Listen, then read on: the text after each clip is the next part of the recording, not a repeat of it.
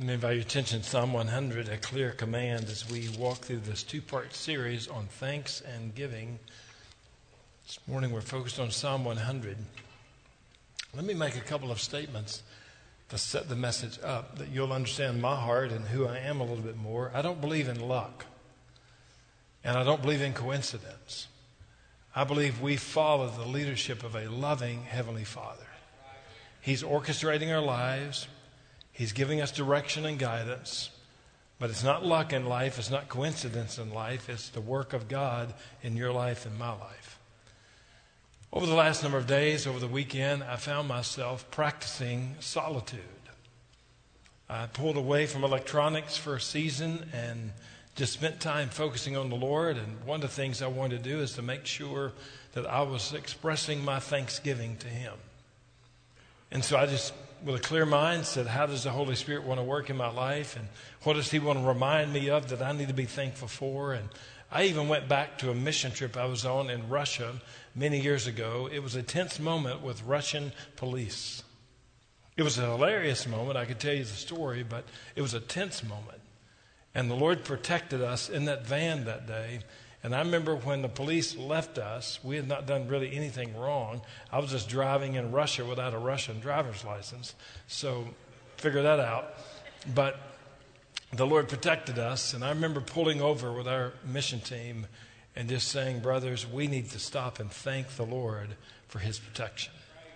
He was good to us. I thought back to our trip to Israel just a few months ago a large group traveling to Israel, each individual participant had three COVID tests to take. And out of all the individuals who went to Israel, taking three COVID tests each, not a single test came back positive. No one came down with COVID as a result of that trip. That didn't just happen. That was not lucky or coincidence. That was the protection of God for us as a group. God was good to us. And then I thought back to one day, 2021. I stood in his pulpit. We had a chest here in front.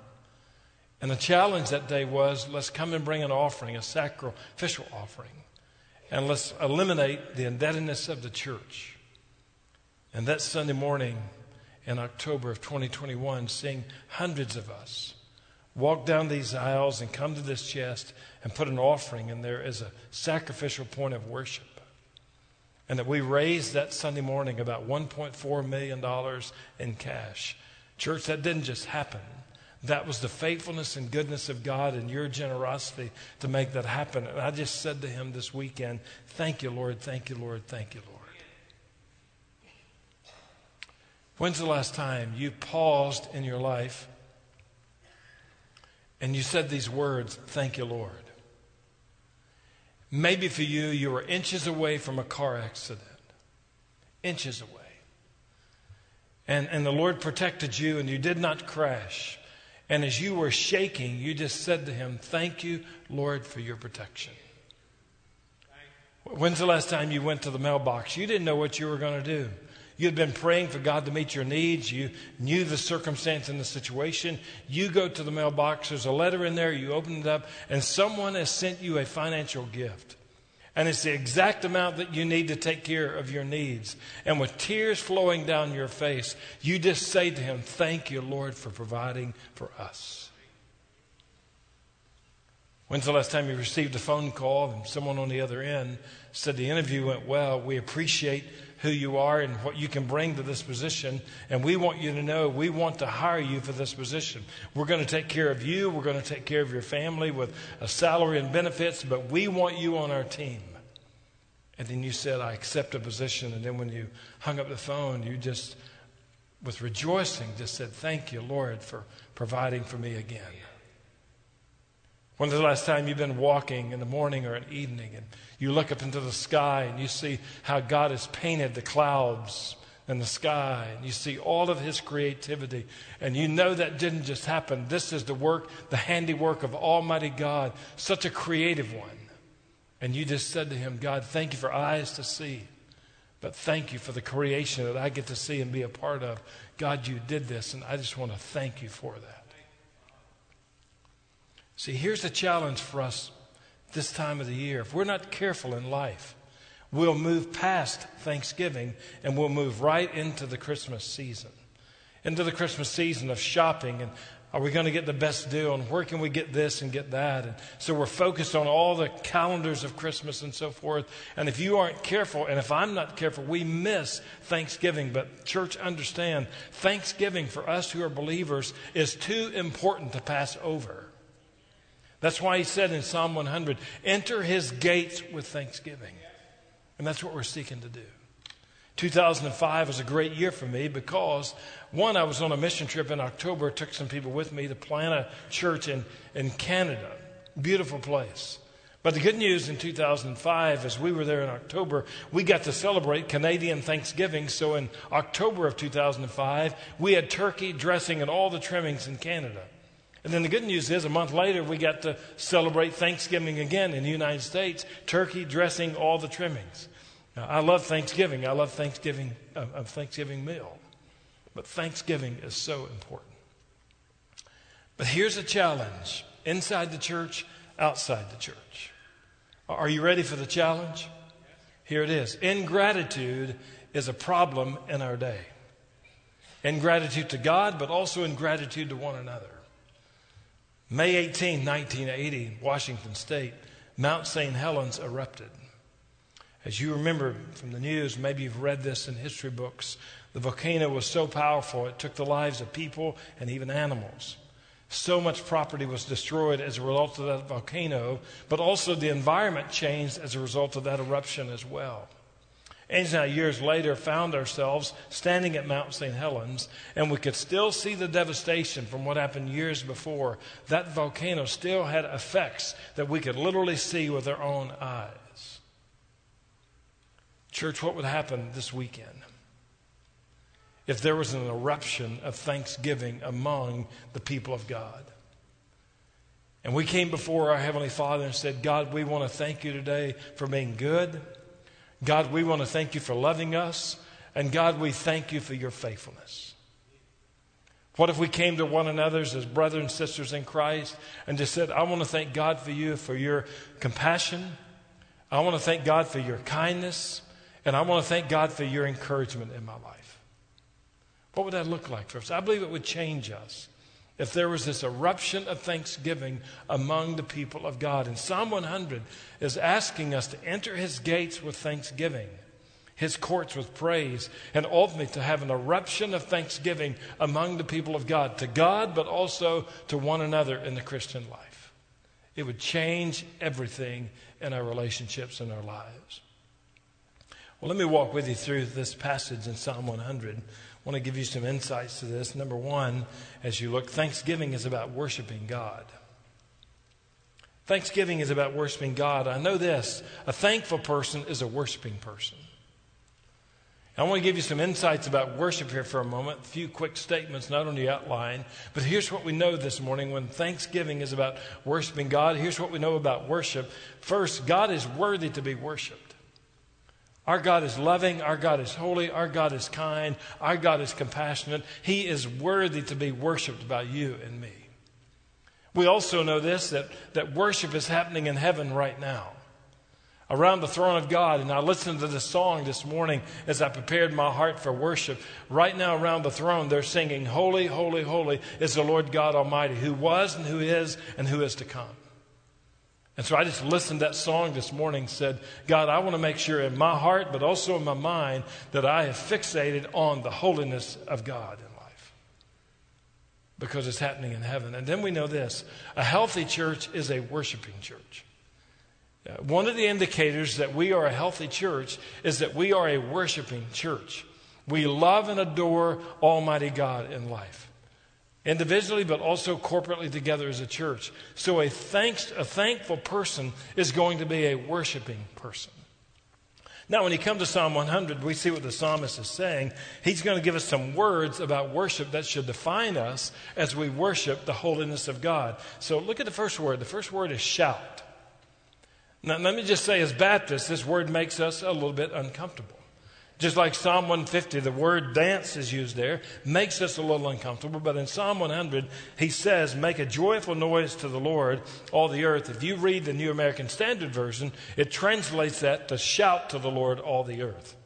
So shout. What in the world does that mean? We know that's not the only time the word is used in the Bible. For example, in, in Joshua chapter 6, the command is given for the people of Israel to walk around the walls of Jericho, and as they're to do it on the seventh day, seven times. And when they finish that, what are they to do? They are to shout to the Lord. And they did that. And then we come to Psalm 100. He says, Make a joyful noise to the Lord, all the earth, or shout to the Lord, all the earth. What does that mean for us? I grew up in a, in a small, rural Southern Baptist church in Kentucky. It, it was not very big, but if I walked in the back door and I was looking this way, the pulpit would have been up there. We had a section on the left and there was an aisle. Then we had a center section. Then we had another aisle and then there was a section over on the right. And so when, when you walked in, pretty much just like here, everyone has their assigned seats just about. You sit in the same place. We sit in the same place every Sunday when we went to church. So we always, when you walked in, looking at the pulpit, we sit on the left side over by the wall. So I still remember as a young boy sitting over there one Sunday morning, and there was a family that would sit on the far right, the Huddleston family. And so they were sitting over there. The pastor was preaching a message, and then all of a sudden, Miss Huddleston started shouting. Not prompted. Uh, she just started shouting. Now, let me say, as a young boy, scared the daylights out of me when she did that. I thought, what in the world? We, we had no safety team, scared. We, none of that was going on at the time. He's preaching his heart out, and she starts shouting over there. And I thought, what in the world is going on? I mean, it scared the time out of me. And for a long time, I did not understand that. But here's what I know today Miss Huddleston on that Sunday morning, over to my right, she got happy in Jesus. And she started shouting. Now, in our day, we, we may say amen, we may clap to the Lord, but somewhere we've got to make a joyful noise to the Lord, shout to the Lord, all the earth. In Acts chapter 26, Paul is standing before King Agrippa. And in the King James Version, you can go back and read this. Here's literally the translation. Standing before King Agrippa, Paul says this I think myself happy. Folks, when we come together as the people of God, we need to think ourselves happy. We need to be happy that we get to shout and praise Almighty God for His glory. We need to be happy about that. If there's any place in town that should be happy, it's the fellowship of God's people on a Sunday morning as Paul would think himself happy, church, we need to get happy as well.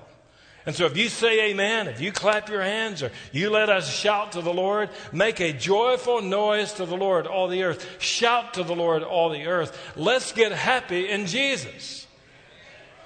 Paul did, let's do that. So if we're going to be worshiping people, one is shout. Second word is serve. He says in Psalm 100, serve the Lord with gladness.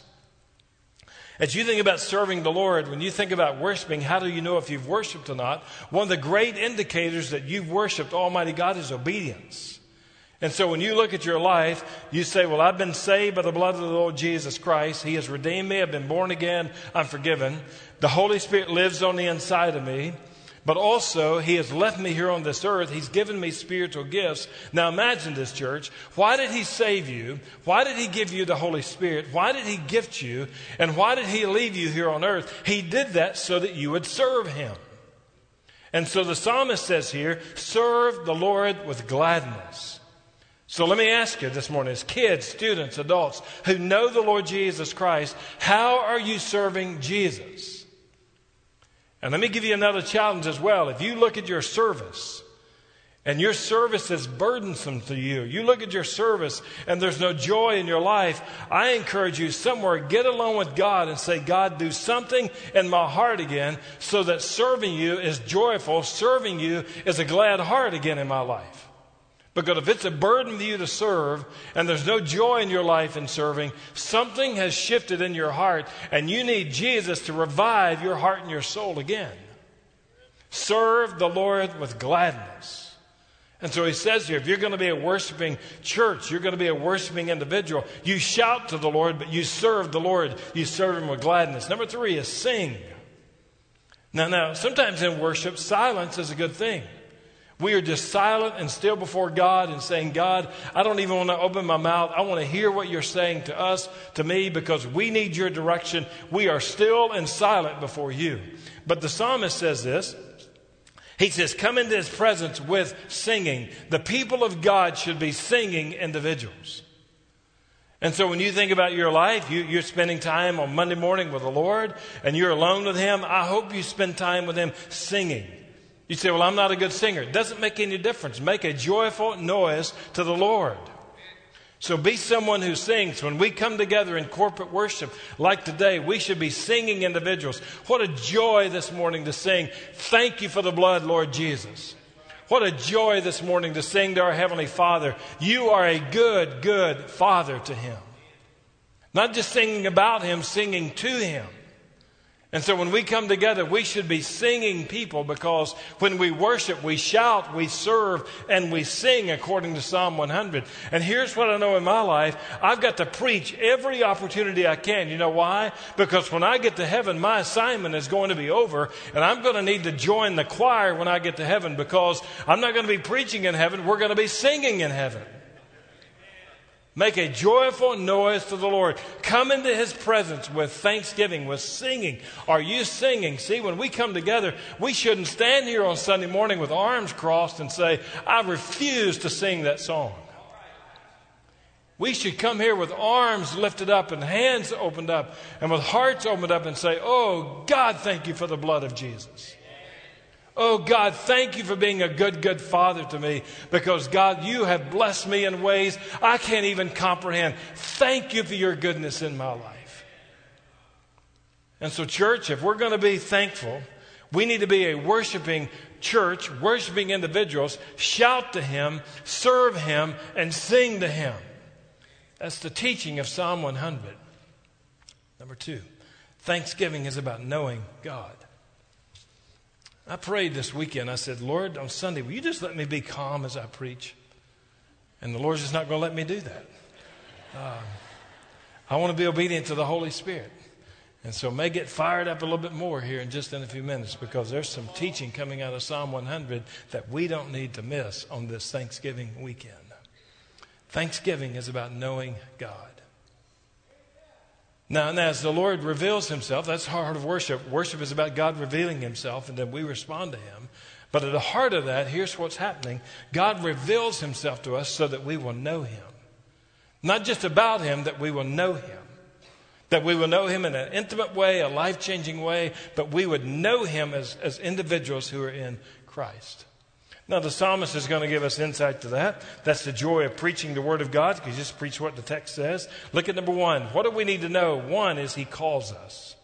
He says this Know that the Lord, He is God. We need to know that the Lord is God. Church, church you know this, that college football and college basketball, those are not gods. Uh, you, you know this, that Hollywood celebrities and sports stars, they are not God. You and I know this morning, you and I aren't God either. We serve a true and living God. He is the Lord God Almighty. He is God. And here's what He's doing He's calling you and me. And the holiness of God and the righteousness of God and how personal God is with you and me, He is calling you and me to what? He's calling us to be saved. And so I, I, challenge you in the room or watching online, if you are here under the sound of my voice again, you have never turned from your sin, put your trust in the Lord Jesus Christ, you can be saved this very day. The blood of Jesus Christ, his victory over death and the grave, Jesus Christ is alive. The grace of God is ready to change your life. You can give your heart and life to Jesus Christ even while I'm preaching. You call on the name of Jesus and he will save you and change you. He's calling us to discipleship, not to remain infants in the Christian life. He's calling us to grow up in Him. So He's calling us to be followers and learners of Jesus. Are you a disciple of the Lord Jesus Christ? He's calling us to a church family. We're not to live in isolation. We're not to live alone in the Christian life. You and I need brothers and sisters in Christ. Wednesday night in our Thanksgiving service, we heard testimony after testimony of the value of the body of Christ. You need the people of God in your life. And so I just invite you on this Sunday morning. You're here. You know this is the church for you. You've been saved, born again. You need to be baptized or you've already been baptized. Join the fellowship of this church. Walk down one of these aisles here in the next 15 minutes or so and say, God put me in the fellowship of this church because I want to serve with your people at First Baptist Church, Clarksville. But also understand this He's calling us to forgiveness. As we have been forgiven in Christ, we should forgive other people. And so when you look at your life, you have been forgiven. Who do you need to forgive in your life? This is a great week to think about family members and friends, all of those who've hurt us, wounded us, and have hurt us in many ways in life. Do we extend forgiveness to those individuals? Jesus, you have forgiven me. I need to forgive that person in life. He calls us to do that. He says in this passage, Know that the Lord, He is God. He is the true and living God. So, one, He calls us. Number two, He created us. As you look at this text, He says, It is He who made us, and we are His. Now, now, I want you to understand this this morning. When you're in this room or you're watching, you are not an accident. You are not a mistake. You are the wonderful creation of God in life. He created you. Look at what Psalm 139 says. I love this passage. Psalm 139, verse 13. For you formed my inward parts. You knitted me together in my mother's womb.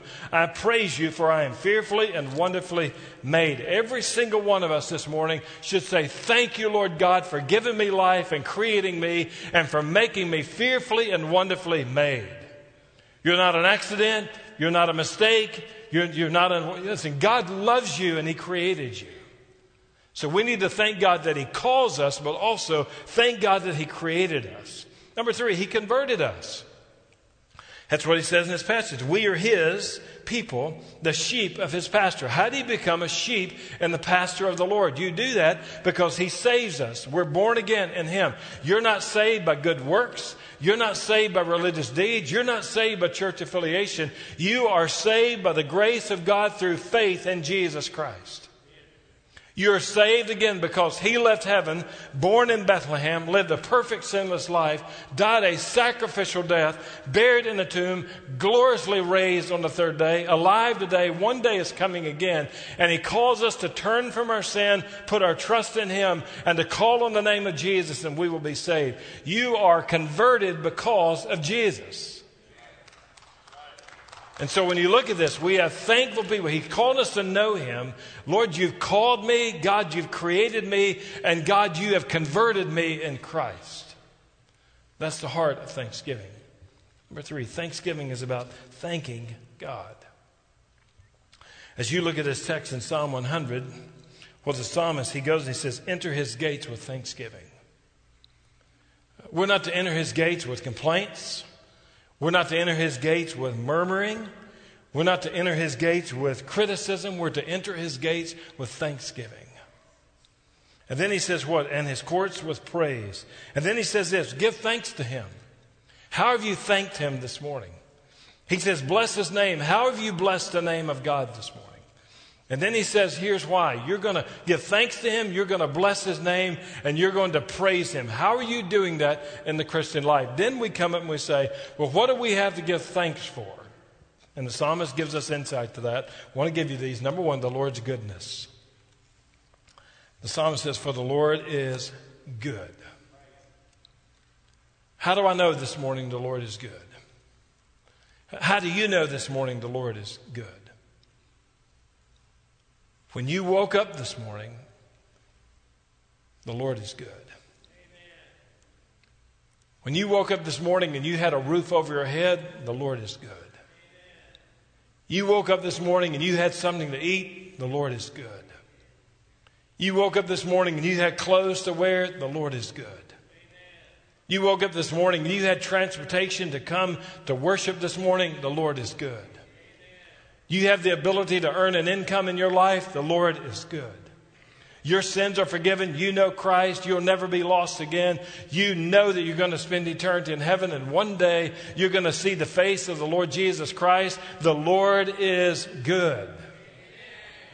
You have a church family who loves you, who is there in your time of need, bear one another's burdens, and you have a church that's serious about worshiping God and loving people and sharing Jesus and making disciples. The Lord is good.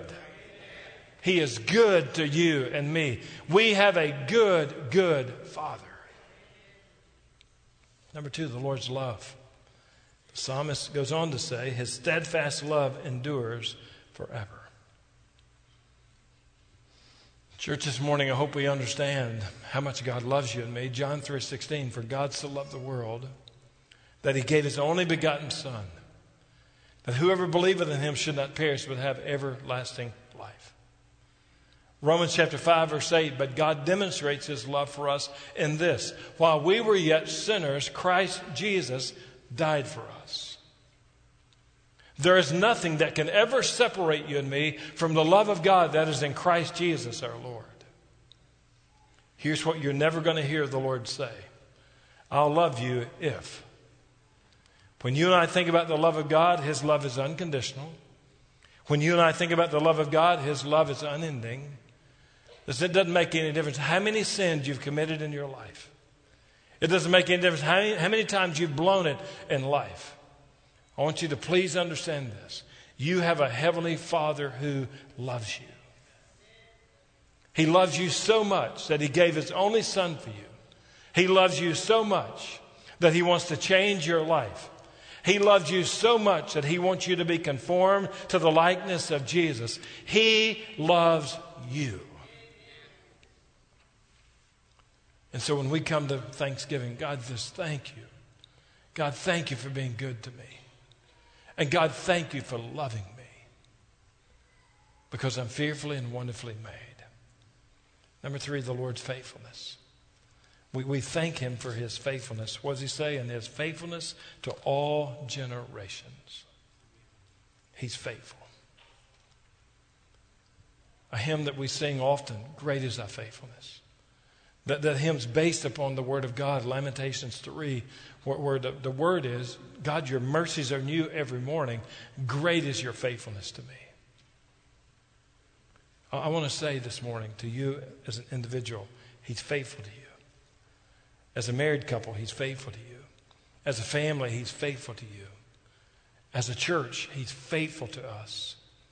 Even to a nation that is experiencing chaos, He's faithful to you and me.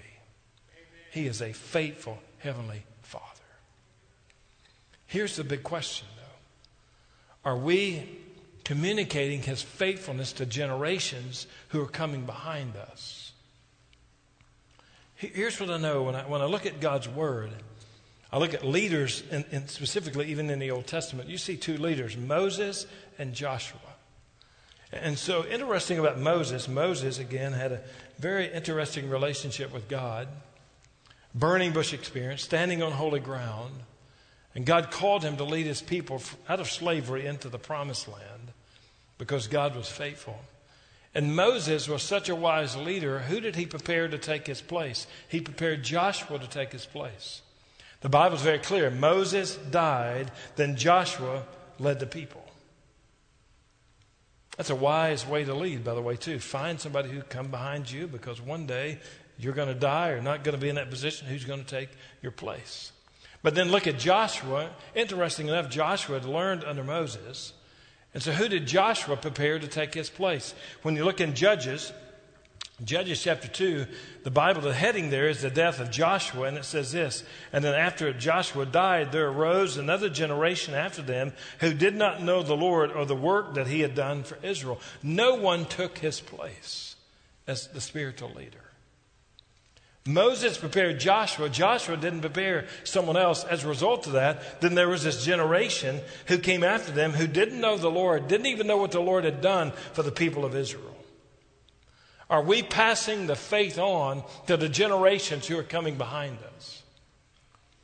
When I think about our preschool kids and student ministries, It's not just all fun and games. Yeah, we have fun, we play games, but somewhere we've got to be passing on that this is the goodness of God, this is the love of God, this is the faithfulness of God to generations who are coming behind us. They need to know the Lord and they need to know the work of God in our lives, in this church, and generation before us. Teach the Word of God. Are we doing that in the Christian life? Are we sharing that with other people? If we're not careful, we're going to repeat Judges chapter 2. Here, as generation came, they don't know the Lord. They don't even know what the Lord has done. So, over this Thanksgiving season, I pray when you sit down to a table and you get ready to have a meal, you're able to say, We're able to have this meal because of the goodness of God. We're able to have this meal because God loves us. We're able to have this meal in fellowship. Why? Because of the faithfulness of God. Why? Because He is faithful. It is a clear command that we are to be people of thanksgiving. Not rush to Christmas. We're going to get there. But this day and this week to say, Oh God, I want to enter your gates and your presence with thanksgiving and praise to you. Because you are good, you love us, and you're faithful. So this morning, let's bow our heads together for a moment.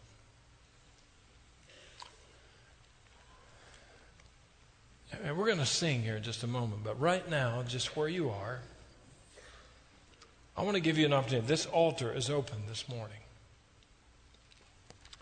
I don't know when the last time you've been on your face before the Lord and to visit as a couple, as a family, and just to say, God, we want to thank you.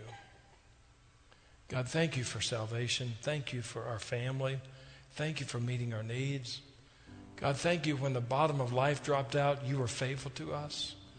God, thank you that we didn't even know what we were going to do, how our needs were going to be met. And God, you provided for us. And we want to say thank you for that. I encourage you, uh, individuals, couples, families, you can come to this altar right now and just stand here or get on your knees and just say, God, we want to thank you. You can come before Him and thank Him for the way He's blessed His church. I mean, God's been faithful to this church, God's been good to this church. God loves this church. And you can come and give thanks to Him for that as well. Again, feel free, even right now, while I'm, while I'm finishing up the invitation, you can come just get on your knees, stand before the Lord here, and just say, God, I just want to thank you for your faithfulness. I don't want to miss it. And then even while you're praying, you can just turn to your loved ones and just say, I just want to thank God for you. Man, I just thank God that He put you in my life and that He's blessed us with kids and He's blessed us with a place to live and clothes to wear and food to eat, and cars to drive. He's been so good to us. And I just want to thank God for that today. You can come and do that. Wherever you're watching at around the world, you can get on your knees, your face before Him. You can be still before Him. You can stand before Him. You can do the same thing just to say, Oh God, thank you, thank you, thank you because it's a clear command. You're here today and you need to you need to give your heart and life to Jesus. We encourage you to be saved today. Today's the day of salvation. Today's the day of God's favor. You can be saved today. You need to be baptized like we witnessed this morning. We encourage you to come forward. Our pastoral staff is going to be here. We'd love to pray with you and from God's word help you know that you know Christ, but also how to obey him in believer's baptism. And then, as I asked you a few minutes ago, this is a wonderful church. Thank God for this church. You're saved, you, you need to be baptized, or you have been baptized. You want to join the fellowship of this church today, let this be the day. Lord, today, on this Thanksgiving weekend, yes to you. God's calling in the ministry. You're just overwhelmed by the love of God in your life. Come this morning. Let us celebrate with you. The altar's full of people this morning, thanking Him, making decisions. And you can do the same thing as well. So, Father, we love you. Thank you for the people who are praying at the altar, or those who are praying in pews, or those who are praying at computer screens or televisions. Oh, God, thank you that you have been so good to us. You love us beyond our comprehension. Your faithfulness never ends. And God, thank you for letting us trust Jesus today. And Father, whatever decisions are made privately or publicly today, the glory goes to you because of your faithfulness and your goodness. Thank you, Lord Jesus. Tis so sweet to trust in you. Jesus, we love you. We adore you. We thank you. And I pray it in Jesus' name. Amen.